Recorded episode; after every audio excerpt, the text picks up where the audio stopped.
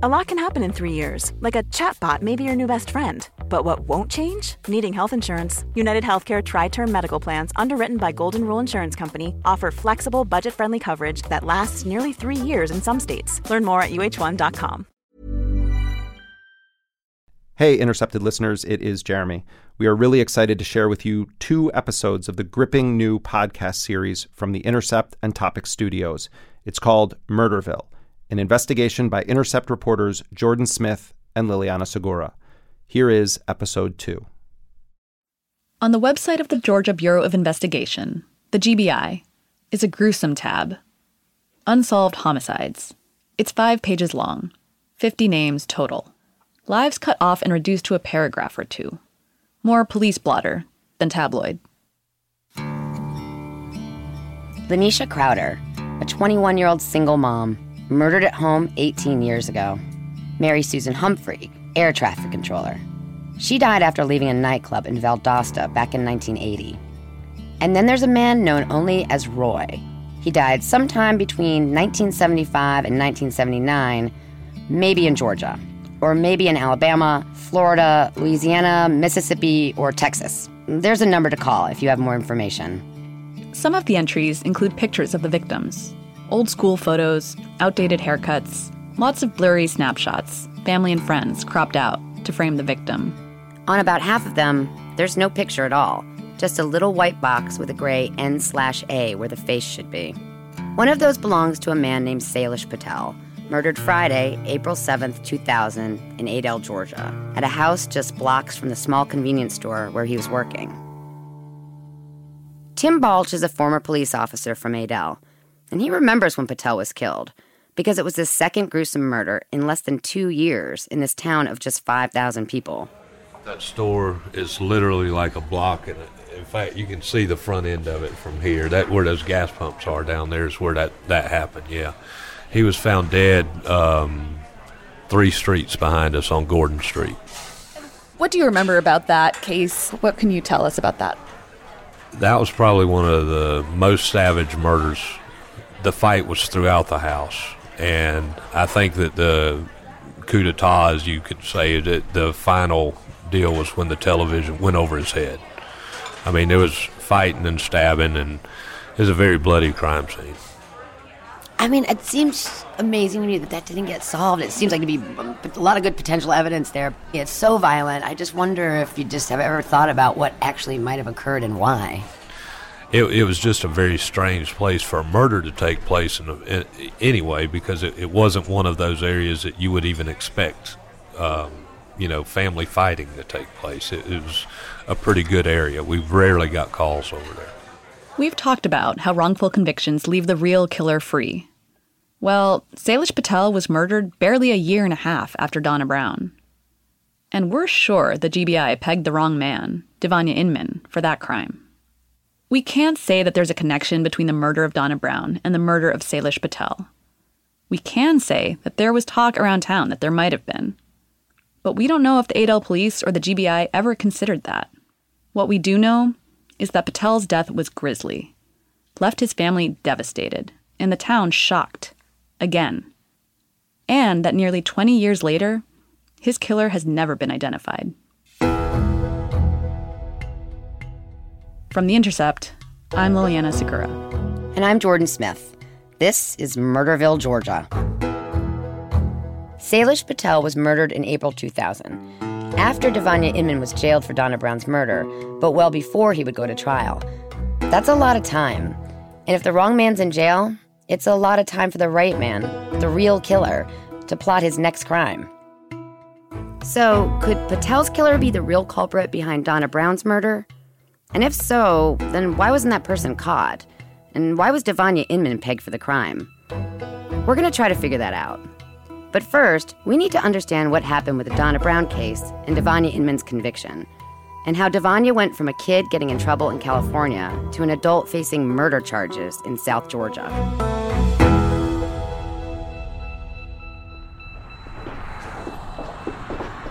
Hi.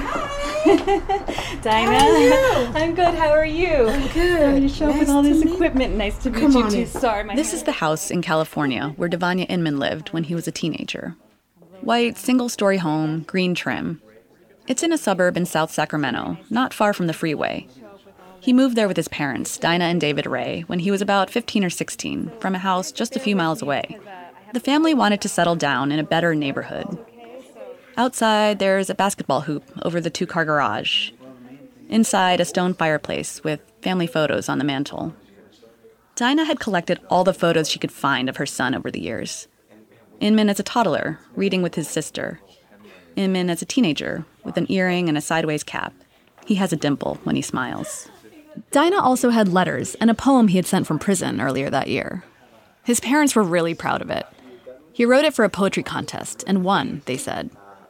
It was called The History of Being Black. Here's David reading from the poem. A dream? Then I would foresee a race of color that needs to perfect itself. For in the days lost to gangs, greed, and selfishness, Inman grew up here in California, but his family's roots were in Adel. I was born and raised in Adel, and my family lives in Adel. All of my family, my parents, um, my dad's died. He dead now, but at that time, my parents, all my siblings are back in Adel. I enjoyed growing up in Adel. It was a country, you know, quiet, slow. I thought Adel was a great place to grow up in as a child. Devonia Inman was born there too, in the same house where Dinah grew up.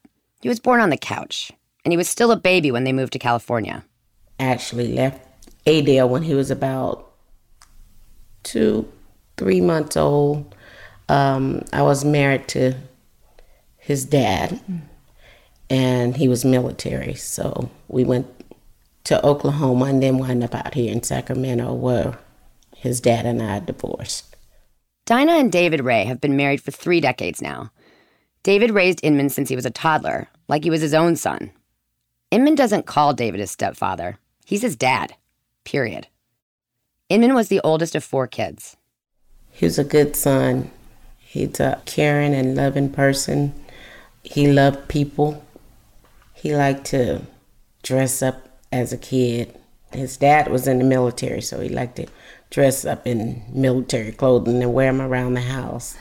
Uh, he liked tearing things apart and putting them back together. What kinds of things did he like to take apart and put back together? What was his sort of. He would take his toys apart, um, a stereo or a, a, that scooter. He loved to see how something worked, I guess.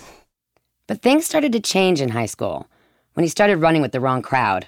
The trouble here, I my son, I think the only thing here that he was guilty of was really choosing wrong friends. Certainly, he can't control what his friends do, which is one of the reasons I sent him back to my family in the country so that he could, you know, maybe not get in trouble. How old was he when, when you were starting to be a little concerned like that? Uh, he was a teenager. He was about um, four- 14, 15. 15 or 16. We've said it before, and we're going to say it again. Just because somebody is wrongfully convicted doesn't mean they're an angel. Sometimes they're even a bit of a dick. But that doesn't mean they should spend the rest of their life in prison, especially for something they didn't do.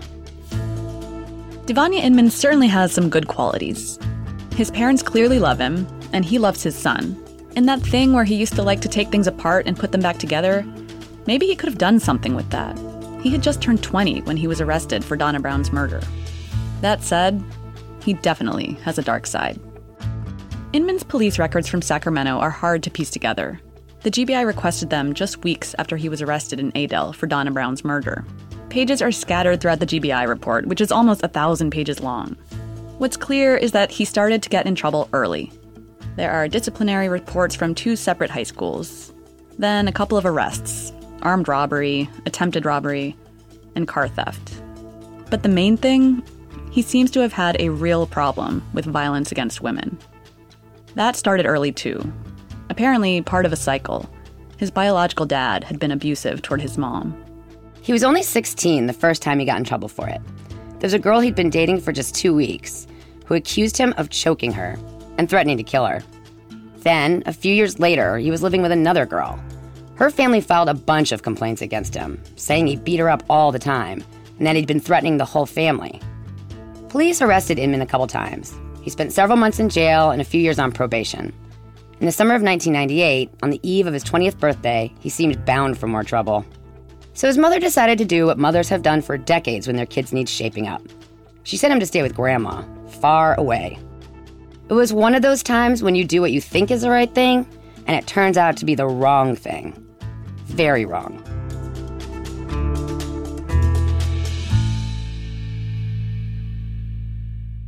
Inman was no stranger to Adel. He and his siblings had been going there from the time he was little. Dinah would take them during holidays and school vacations. They would stay for two weeks. During one of those visits, in 1995, he got a girl pregnant. She was known around town as Pebbles. Later, when Inman was back in Adel for Christmas, he went to see Pebbles. She was still pregnant and in the hospital, but she didn't want him there. He got angry. Inman was charged with making a terroristic threat after insisting to see her. He was put on probation, but he quickly broke it by returning to California. That probation violation would come back to haunt him. The DA who charged him in that case, his name was Bob Ellis. He's the same DA who would later charge Inman with murder. By the summer of 1998, Inman was 19, and his parents didn't know what to do. They brought him to a family reunion in Mobile, Alabama, and instead of bringing him back to Sacramento with them, Dinah and David put him in a car with his aunt and uncle and sent him to Adel. I just didn't want him to get in anything serious or in behind for pressure. I thought I was protecting him by sending him to Adel in the country. That wasn't the case. Maybe you can tell me a little bit more about um, when when you decided to send him to Adel and, and how he reacted. He didn't really want to. My kids are really very close, and I'm really close to my kids, maybe because I'm so far away from my family. Uh, he didn't really want to stay there, but I thought if he could stay a school year or something, and I would come back to get him, you know, after school year or to see if he liked it maybe he could finish school. It was a very hard decision. I mean, he didn't want to stay, and, and my didn't wife didn't want him to leave him, and she cried the whole ride back. But we thought we was having him in a better environment, and that was the worst mistake. Do you regret having sent him to Adel? Every day, every day of my life. It was the worst thing I could have ever done. It destroyed our lives, it destroyed his life. And I gotta blame myself for that. Inman arrived in Adel in late July 1998. He was angry. I didn't want to be there. I didn't want to stay with my grandma at the time. I didn't want to stay with my aunt. I just wanted to leave that town. It just it wasn't nothing there except just a whole bunch of chaos and trouble. The hope his parents had that he might finish school, that wasn't happening. Instead, he was getting into fights, making threats, and getting in trouble with police. In September, just a few days before the murder at Taco Bell, Inman was accused of pointing a gun at Zach Payne. That's the same weird, rambling, drug dealing Zach Payne who knew nothing about the death of Donna Brown, but told police anyway that Inman was capable of killing her. Two days after the murder, police arrested Inman for violating the terms of his probation from that fight at the hospital back in 1995. It was the perfect excuse to keep him locked up while they collected more evidence against him. They'd leave him in jail until they were ready to charge him with murder.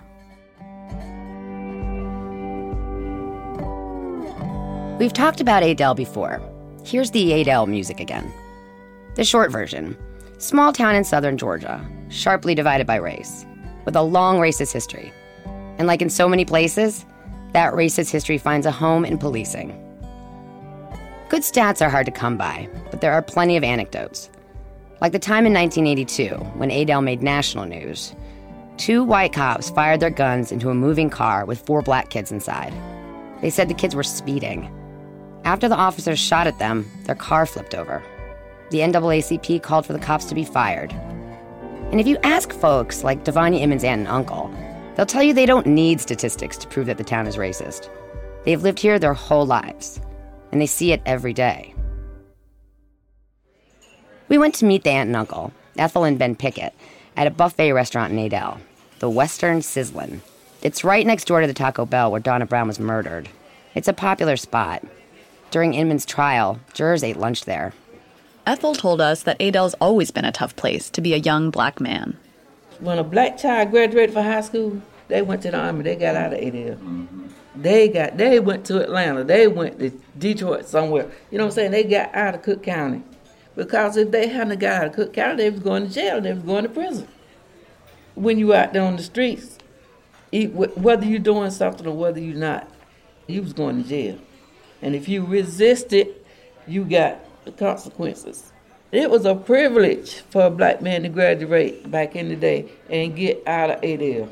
Parents, when they, you know, their child got of age, that was their main thing, to get them going. She says the racism is a little more subtle today, but she's still convinced that racism was behind her nephew's arrest and conviction. It's hard to prove that, and at least at the beginning, it was Inman's behavior that got him onto the radar of the Adel PD. Part of that was due to his relationship with Christy Lima, the girlfriend he was with at the time Donna Brown was killed. He met her soon after moving to Adel. The cops had been called to her house after he and Lima got into a couple of fights. Now, she says she was the abusive one, that Inman just played tough. He used to wear the bandanas, you know, because he was from California, like, you know, gangster thug. But Devonia is a sweetheart. You know, he wasn't a fighter. It never was nothing, him being like he was just crazy about me. We were young, we would fight, and and more me, I've always been like the type of abusive person. Devonia probably hit me more, hitting me back for hitting him. In the months before Donna Brown's murder, Inman wasn't really doing much. He didn't have a job, and he wasn't going to school. He was mostly hanging out with Lima, or with his grandmother, or his Aunt Ethel, or one of his many cousins. He smoked pot and drank beer, and he visited his son, who was just a toddler. The last time he saw him was the day Donna Brown was murdered. While Inman was in jail waiting for his trial to start, he got moved around to different facilities. It's not clear why, neither the GBI nor the Adel PD would tell us. But his family thinks it was to keep them from seeing him. Meanwhile, the prosecutor kept plugging away, even as the case seemed to be falling apart. The murder weapon never materialized. Inman's prints did not match those lifted from Donna Brown's car, Witnesses were starting to recant their statements. And another two were sticking to totally fishy stories about Inman's involvement. Even on a budget, quality is non negotiable. That's why Quince is the place to score high end essentials at 50 to 80% less than similar brands. Get your hands on buttery soft cashmere sweaters from just 60 bucks, Italian leather jackets, and so much more. And the best part about Quince, they exclusively partner with factories committed to safe, ethical and responsible manufacturing. Elevate your style without the elevated price tag with Quince. Go to quince.com/upgrade for free shipping and 365-day returns. Ever catch yourself eating the same flavorless dinner 3 days in a row, dreaming of something better? Well, HelloFresh is your guilt-free dream come true, baby. It's me, Gigi Palmer. Let's wake up those taste buds with hot, juicy pecan crusted chicken or garlic butter shrimp scampi. Mm. Hello Fresh. Stop dreaming of all the delicious possibilities and dig in at HelloFresh.com. Let's get this dinner party started.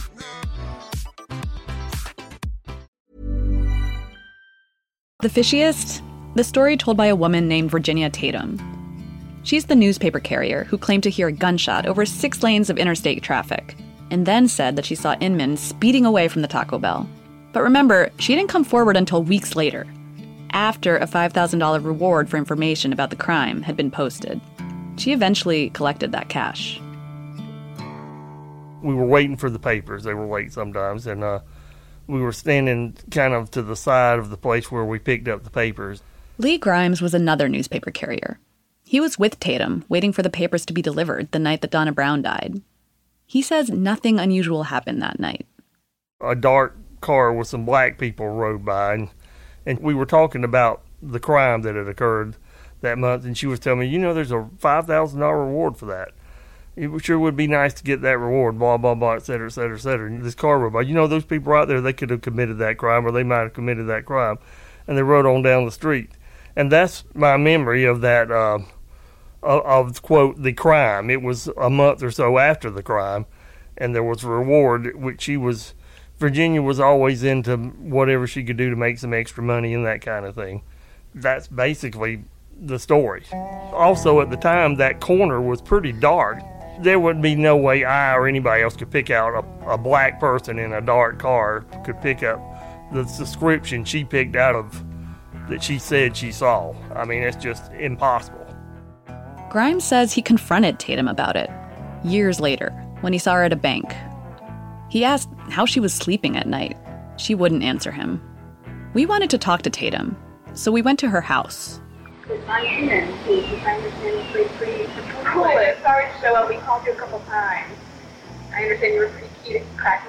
She was not interested, she told us, through a crack in her front door. She told us not to come back. Oh. Inman's aunt and uncle think the police and GBI knew he didn't do it, but decided to pin the murder on him because he was an easy target, because he was black, and the cops thought he was a pain in the ass. He had smarted off at a couple of the police officers. They had saw him, and he had smarted off at him. And then when he had it out with the girl and, went up there, he was getting smart with him, you know. And he was telling Jimmy, you know. Jimmy Hill, the investigator from the Adel Police Department. He called him all kind of names and stuff, and he was saying, you know, they, he knew his rights. He, they couldn't do this, they couldn't do that to him, and it made him mad. Jimmy Hill was like, you know, I heard he say that he was coming here using three or four different aliases, thinking he all bad and this and that. He ain't getting out of here. He won't never uh, see the daylight of dawn right here in this jail. So wait, And so, those are the words that the detective Jimmy Jimmy Hill said. so Jimmy Hill basically didn't like that Devonia was smarting off to him and said he would never get out of jail. Right. And, he, And then he didn't.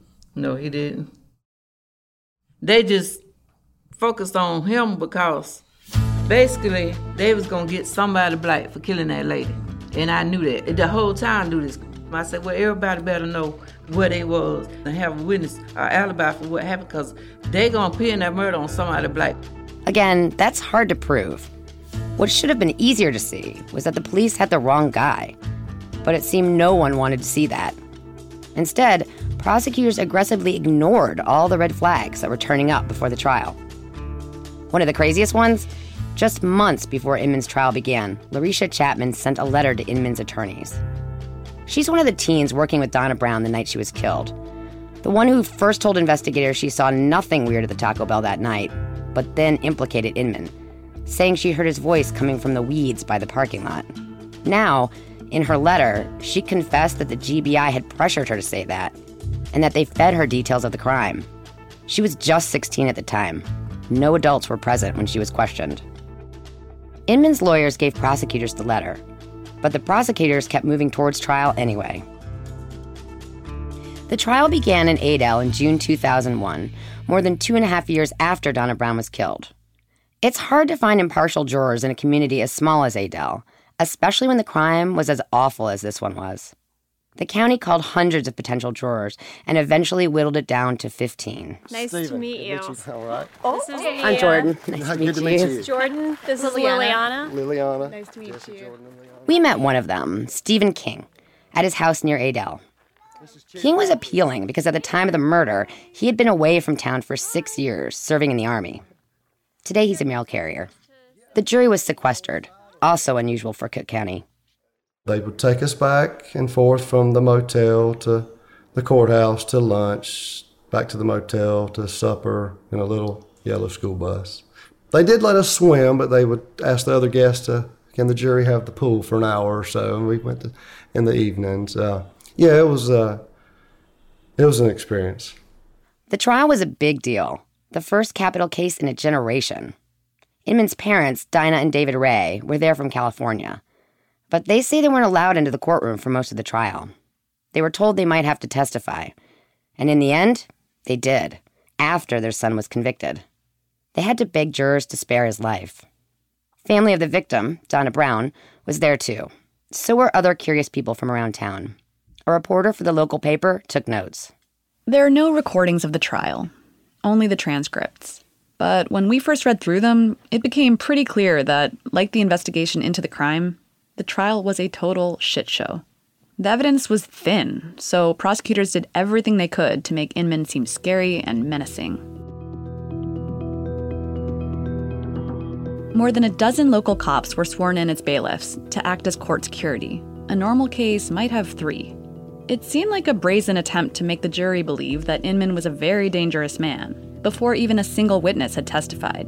Another thing, they kept calling Inman by like four different aliases, which certainly made him seem sketchy, but they weren't names he actually used. Then there was the bizarre and frankly racist courtroom drama. Halfway through the trial, one juror, a black man, was removed after he admitted he'd had sex with one of the witnesses, a black woman. A second juror, a white man, also had sex with a witness, at least according to her. That juror denied it, so the judge let him stay. Tim Edson, one of the prosecutors, gave the opening statement. Edson wears glasses, he has a receding hairline, and an easy smile. He has a lyrical southern accent and a resonating voice. There really was no physical evidence, he acknowledged to the jury. But the reason for that, he said, was that Inman had plotted out the crime so well. Edson later ran into trouble with the law himself. There was an indictment on federal corruption charges for a drug case involving his wife. He later became a public defender and then was sued by a civil rights group that said he had provided inadequate defense to indigent clients. And then there was elected District Attorney Bob Ellis. He ran into legal trouble too, and he was also indicted in a federal case for sexual misconduct with a confidential drug informant. She accused him of rape, but he denied it. He later became a boat salesman and part time Baptist preacher. The prosecutors brought in a parade of witnesses from California to talk about Inman's criminal past, including crimes he committed as a juvenile.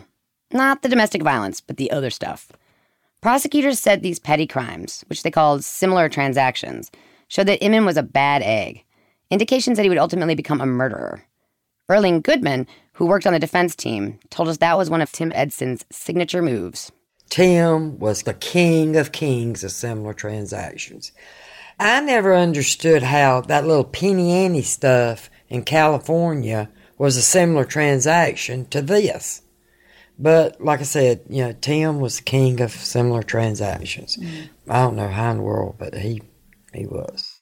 For what it's worth, Edson's similar transactions didn't exactly impress juror Stephen King. I don't know why they brought all the guys in from from California. To me, that was a total waste. They were just trying to have a base of his criminal history or something. Or and in 2011, Georgia finally changed its rules of evidence. So if the trial were to take place today, a lot of that California stuff wouldn't be admissible anymore. Not that the rules mattered a whole lot. The judge let all sorts of stuff in. It seemed like everybody forgot they went to law school, including me, he joked at one point after allowing improper questioning of a witness to go unchecked.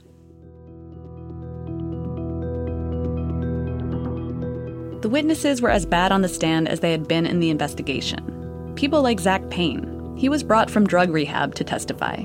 He was brief and nonsensical, contradicting himself on the stand and talking about Jesus. Then there was Larisha Chapman. Despite the letter she wrote months earlier, prosecutors still called her to testify, apparently to humiliate her and paint her as a liar. When she swore she saw nothing that night, Edson was ruthless. He insisted that her statement about seeing Inman in the weeds was the true story, and that it was Chapman's fault that Donna Brown was dead. Well, Miss Chapman, he began, I think the fact of the matter is, if you had told somebody that night, Miss Brown might still be alive. Chapman was devastated when Inman was convicted, at least according to Dinah Ray, Inman's mother. She says after the trial, Chapman came up to her in tears and said she was sorry. Chapman wasn't the only one to recant on the stand. Marquetta Thomas, who had recently done a stint in jail, also said she had lied. But prosecutors brought in a procession of jailhouse informants to describe how she told them Inman had killed Donna Brown. Finally, the story told by Virginia Tatum, the newspaper carrier, got even more preposterous. Now she insisted she was so close to Donna Brown's car as it sped past that she could have reached out and touched it. And she could see the gold chain around Inman's neck. Inman's lawyers tried to show the jury that Inman was not a killer. It didn't go very well. They called Lee Grimes, the newspaper carrier who was with Tatum that night. He was a really important witness, but he wasn't particularly forceful, he just said he didn't see any of the things that Tatum claimed to have seen. District Attorney Bob Ellis defended Tatum's version of events. He told the jury that she remembered the details because she was a woman. Women are more nosy than men, he said, and they notice things like the jewelry a person is wearing. You know that book, Men Are From Mars, Women Are From Venus? He asked the jury. Men perceive things differently than women do. Throughout all this, King, the juror, took a lot of notes. He showed them to us when we went to visit. Very interesting. Mm-hmm. But I've gotten the actual voting for where we where we voted. This was the vote count, and apparently we took two votes. If if my notes are what they are, they may not be complete. They may you know. Maybe you could uh, read those notes that you have and the times and what the counts were. Okay, uh, on the voting for guilt or innocence, we had it was apparently it was nine for guilty, zero for not guilty, and three were undecided on the first on the first vote. Zero for not guilty. King said he was skeptical of a lot of the witnesses, including Virginia Tatum, who he did not believe at all. Looking back at my notes, I I believe she had said something about she could see the cars from where she was, and anybody that's from Adel knows you can't see the Pizza Hut because the Dairy Queen's right there. But remember the jailhouse snitch who claimed that Devonia Inman had confessed to him and then asked to have his sentence reduced? His name is Kwame Spalding, and he clinched it for King.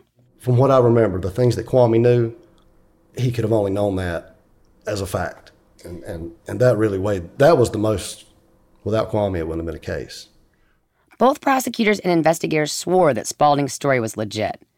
And, they told the jury, they knew that because he offered details of the crime that only the killer would know. Like that a 44 caliber revolver was used to murder Donna Brown. But that wasn't true. That detail and others had been printed in the newspaper more than once. Jurors like King never knew that. An hour later, the jury voted again and decided to convict Devonia Inman.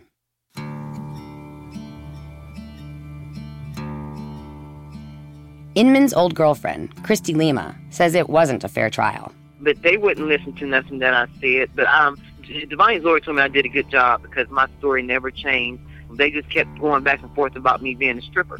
It was never nothing about. They kept just putting me down like she was a stripper. I got all these kids. How can they believe anything that I say when I let men pay me for money to have sex with them? And I was like, wait a minute. What does that have to do with Devonia being on trial for murder? You know, the trial was just a mess. To me, it wasn't even a trial. It was just whatever the prosecutor said, that's what it was. That's it, that's all. While Bob Ellis insisted that being a woman helped Tatum to remember so clearly what happened the night Donna Brown died, he did hmm. not extend the same ability to Lima and her story that provided Inman an alibi. In fact, Ellis told the jury that Lima's recollection, which never once varied, couldn't be trusted because, he implied, she was a whore. Are you going to believe those folks? He asked the jury. But the biggest problem with Inman's trial probably wasn't the faulty evidence or the lying witnesses or even the prosecutors who discredited the legitimate ones. It's what wasn't said.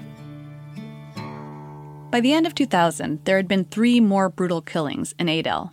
Salish Patel, the man we talked about at the beginning of this episode, was beaten and stabbed to death after work. His killer has never been caught. And a beloved shopkeeper and his employee. They were bludgeoned to death in broad daylight. A man named Hercules Brown was quickly arrested and charged with those murders. Word had gone around town that Hercules Brown killed Donna Brown, too. Multiple people had told the GBI investigators that. And Inman's attorneys tried to talk about that during the trial, but the prosecutors wanted none of it. District Attorney Bob Ellis told the judge that there was no indication whatsoever that Hercules Brown had anything to do with this. One of Inman's defense lawyers told the judge that there was plenty of evidence implicating Hercules. For one, he was a closer at the Taco Bell, and he'd recently been arrested for two savage armed robbery murders. If Devonia Inman's lesser crimes in California were enough to suggest a pattern of deadly violence, certainly Hercules Brown's similar transactions should have been relevant. And if there was nothing more concrete, it's because the GBI never bothered to compare Hercules' fingerprints to the ones lifted from the car. In fact, they completely ignored the warnings about Hercules altogether. All of this happened outside the presence of the jury. The judge sided with Ellis. He said none of the evidence linking Hercules to the murder at the Taco Bell passed the smell test, much less any test for trustworthiness. So the jurors never heard it. But the judge, he was wrong. There was good reason to believe that Hercules was connected to Donna Brown's murder and to the others, including the unsolved murder of Salish Patel. To be clear, there is nothing definitive that connects Hercules Brown to Patel's murder. But there was talk that he might have been responsible, and that should have been worth looking into. In Murderville, it seems things are often overlooked. That has consequences, like the wrong man, Devonia Inman, being sent to prison for murder. Next time on Murderville, we'll meet the Patel family. It took us a long time to track them down. When we did, they said some surprising things about the GBI and told us about the unanswered questions the family is still living with. Murderville, Georgia is a production of The Intercept and Topic Studios. Elisa Roth is our producer. Ben Adair is our editor. Sound design, editing, and mixing by Brian Pugh. Production assistance from Isabel Robertson. Our executive producer is Lital Molad. For The Intercept, Roger Hodge is our editor, and Betsy Reed is the editor in chief. I'm Liliana Segura. And I'm Jordan Smith. You can read our series and see photos at theintercept.com slash Murderville. You can also follow us on Twitter at Liliana Segura and at chronic underscore Jordan. Talk to you next week. Jordan Smith and Liliana Segura are investigative reporters for The Intercept. Starting on December 20th, this series will be available for free across all podcasting platforms on Apple, on Google, anywhere you get your podcasts. If you can't wait, you can listen to the full Murderville podcast series now exclusively on Stitcher Premium. You can sign up for a 30 day free trial using promo code Murderville. Hey, it's Paige DeSorbo from Giggly Squad. High quality fashion without the price tag? Say hello to Quince. I'm snagging high end essentials like cozy cashmere sweaters, sleek leather jackets, fine jewelry, and so much more. With Quince being 50 to 80% less than similar brands. And they partner with factories that prioritize safe, ethical, and responsible manufacturing. I love that. Luxury quality within reach. Go to quince.com slash style to get free shipping and 365 day returns on your next order. Quince.com slash style. Ever catch yourself eating the same flavorless dinner three days in a row? Dreaming of something better? Well, HelloFresh is your guilt free dream come true, baby. It's me, Keke Palmer. Let's wake up those taste buds with hot, juicy pecan crusted chicken or garlic butter shrimp scampi. Mm. Hello Fresh. Stop dreaming of all the delicious possibilities and dig in at HelloFresh.com. Let's get this dinner party started.